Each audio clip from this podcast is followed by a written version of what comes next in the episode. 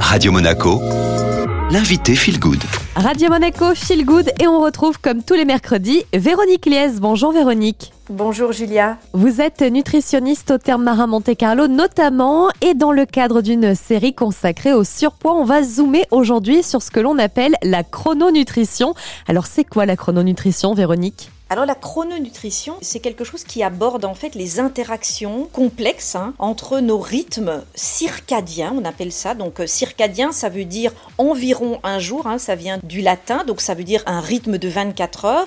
Et donc les interactions entre nos rythmes circadiens, la nutrition le métabolisme. Et donc la chrononutrition, elle va englober trois dimensions du comportement. C'est le moment, la fréquence et la régularité des repas. Et donc il est aujourd'hui vraiment clair que nos horloges internes joue un rôle fondamental sur la façon dont le corps va digérer, absorber, métaboliser ou stocker ce que nous mangeons. Et donc dans notre cerveau, on a une horloge centrale qui va synchroniser des horloges dans les organes, hein, des horloges périphériques qui sont donc dans nos tissus, et puis qui va leur dire quand c'est l'heure de fonctionner. Du coup, Véronique, est-ce qu'il existe eh bien, des horaires types à privilégier pour tous les êtres humains ou c'est plutôt euh, adaptable à chaque personne? Alors, il existe ce qu'on appelle des chronotypes. Donc, on a des gens qui sont plutôt du matin, on a des gens qui sont euh, au milieu, je dirais, et puis les gens du soir. Donc, euh, c'est intéressant sur base de questionnaires de pouvoir faire la différence. Mais il y a quand même des règles applicables à tout le monde.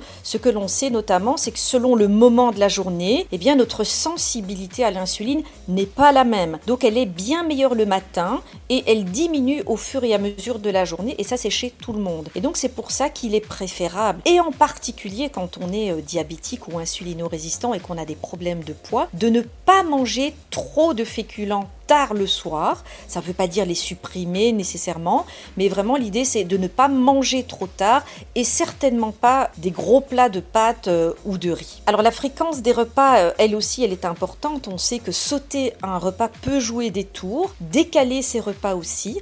Et donc tout ça, on appelle le jet lag alimentaire et c'est quelque chose qu'il faut éviter. Et le dernier point, c'est la régularité. C'est aussi important. Euh, notre corps n'aime pas prendre son petit déjeuner à 7 heures en semaine, à 10 heures le mercredi parce qu'on travaille pas, à midi le dimanche parce qu'on récupère. Et donc c'est une nouvelle dimension dont il est très important de tenir compte.